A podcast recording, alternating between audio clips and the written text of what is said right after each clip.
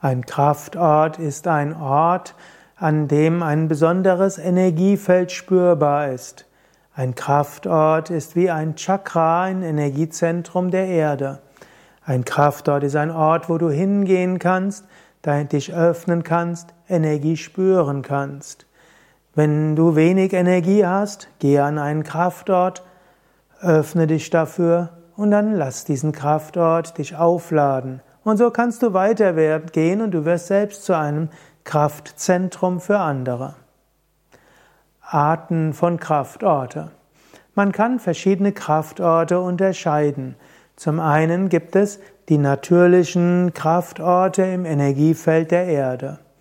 Zweitens gibt es Kraftorte, die geschaffen wurden, indem Menschen dort heilige Rituale gemacht haben und so die Energie aufgeladen haben. Drittens kannst du selbst in deiner Wohnung, deinem Zimmer, deinem Zuhause einen Kraftort schaffen, in dem du dort selbst meditierst. Natürliche Kraftorte an der Erde. Die Erde hat ein Energiesystem ähnlich wie der Mensch.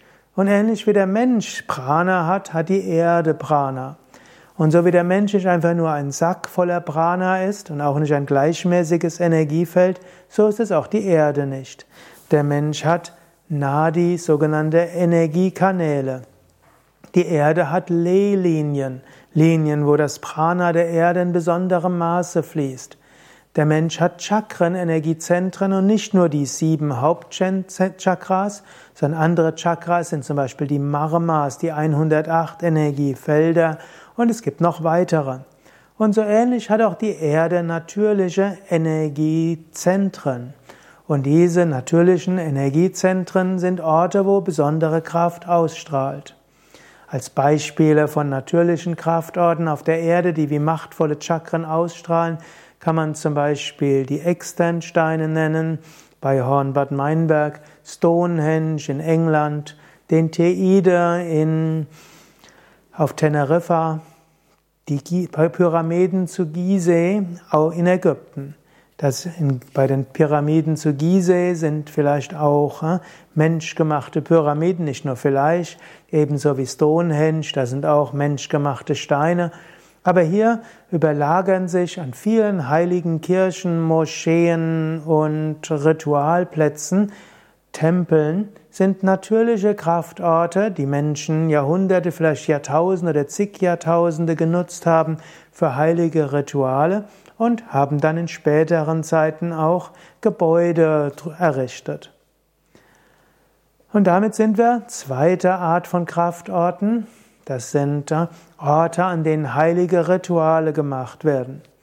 Manchmal in den alten Zeiten haben Menschen ihre Tempel, Synagogen, Moscheen, Kirchen errichtet an Orten, wo natürliche Kraftorte schon waren.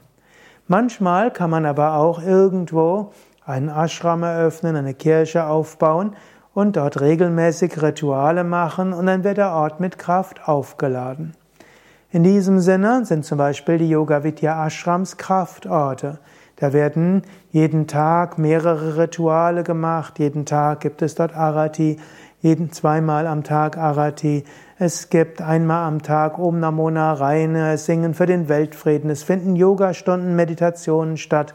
In Bad Meinberg haben wir täglich mehrere Pujas und Homas, Reinigungs-, ne, Feuerrituale und wir haben Rezitationen und vieles mehr.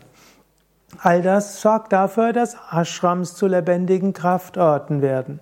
Ebenso Yoga-Zentren, wo auch täglich meditiert wird, täglich heilige Rituale gemacht werden, werden auch zu Kraftorten. Dein eigenes Zuhause als Kraftort. Wo du zu Hause bist, kannst du auch einen Kraftort schaffen. Mache, stelle einen Altar auf, eine oder mehrere Götterfiguren, Murtis, entzünde jeden Tag eine Kerze oder Öllampe, brenne Räucherstäbchen ab, verneige dich morgens und abends vor dem Altar, wiederhole ein paar Mantras, meditiere davor, bitte um göttliches Licht und Segen, und so wird der Ort aufgeladen und so hast du einen kleinen Kraftort. Wenn du weißt, wie das geht, kannst du auch spezielle Rituale machen, um diesen Ort mit spiritueller Kraft aufzuladen. In der indischen Ritualeausbildung bei Yoga Vidya kannst du das lernen. Öffne dich für Kraftorte. Menschen können an Kraftorte gehen, ohne zu merken, dass sie an einem solchen sind. Touristen gehen in Kirchen und äh, Dome und sie haben nur den offen irgendwo für Kunstgeschichte und Architekturgeschichte. Wenn du an einen heiligen Ort gehst, Bevor du ihn betrittst, bleibe einen Moment vor dem Ort stehen. Sammle dich. Dann bete einen Moment. Reinige dich, wenn du eine Reinigungszeremonie kennst, mache diese. Konzentriere dich auf dein drittes Auge.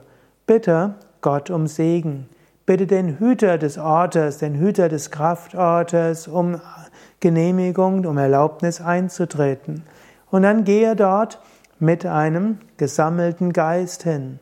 Und wenn du dort bist, bleibe einen Moment sitzen oder stehen. Bete, öffne dich und spüre.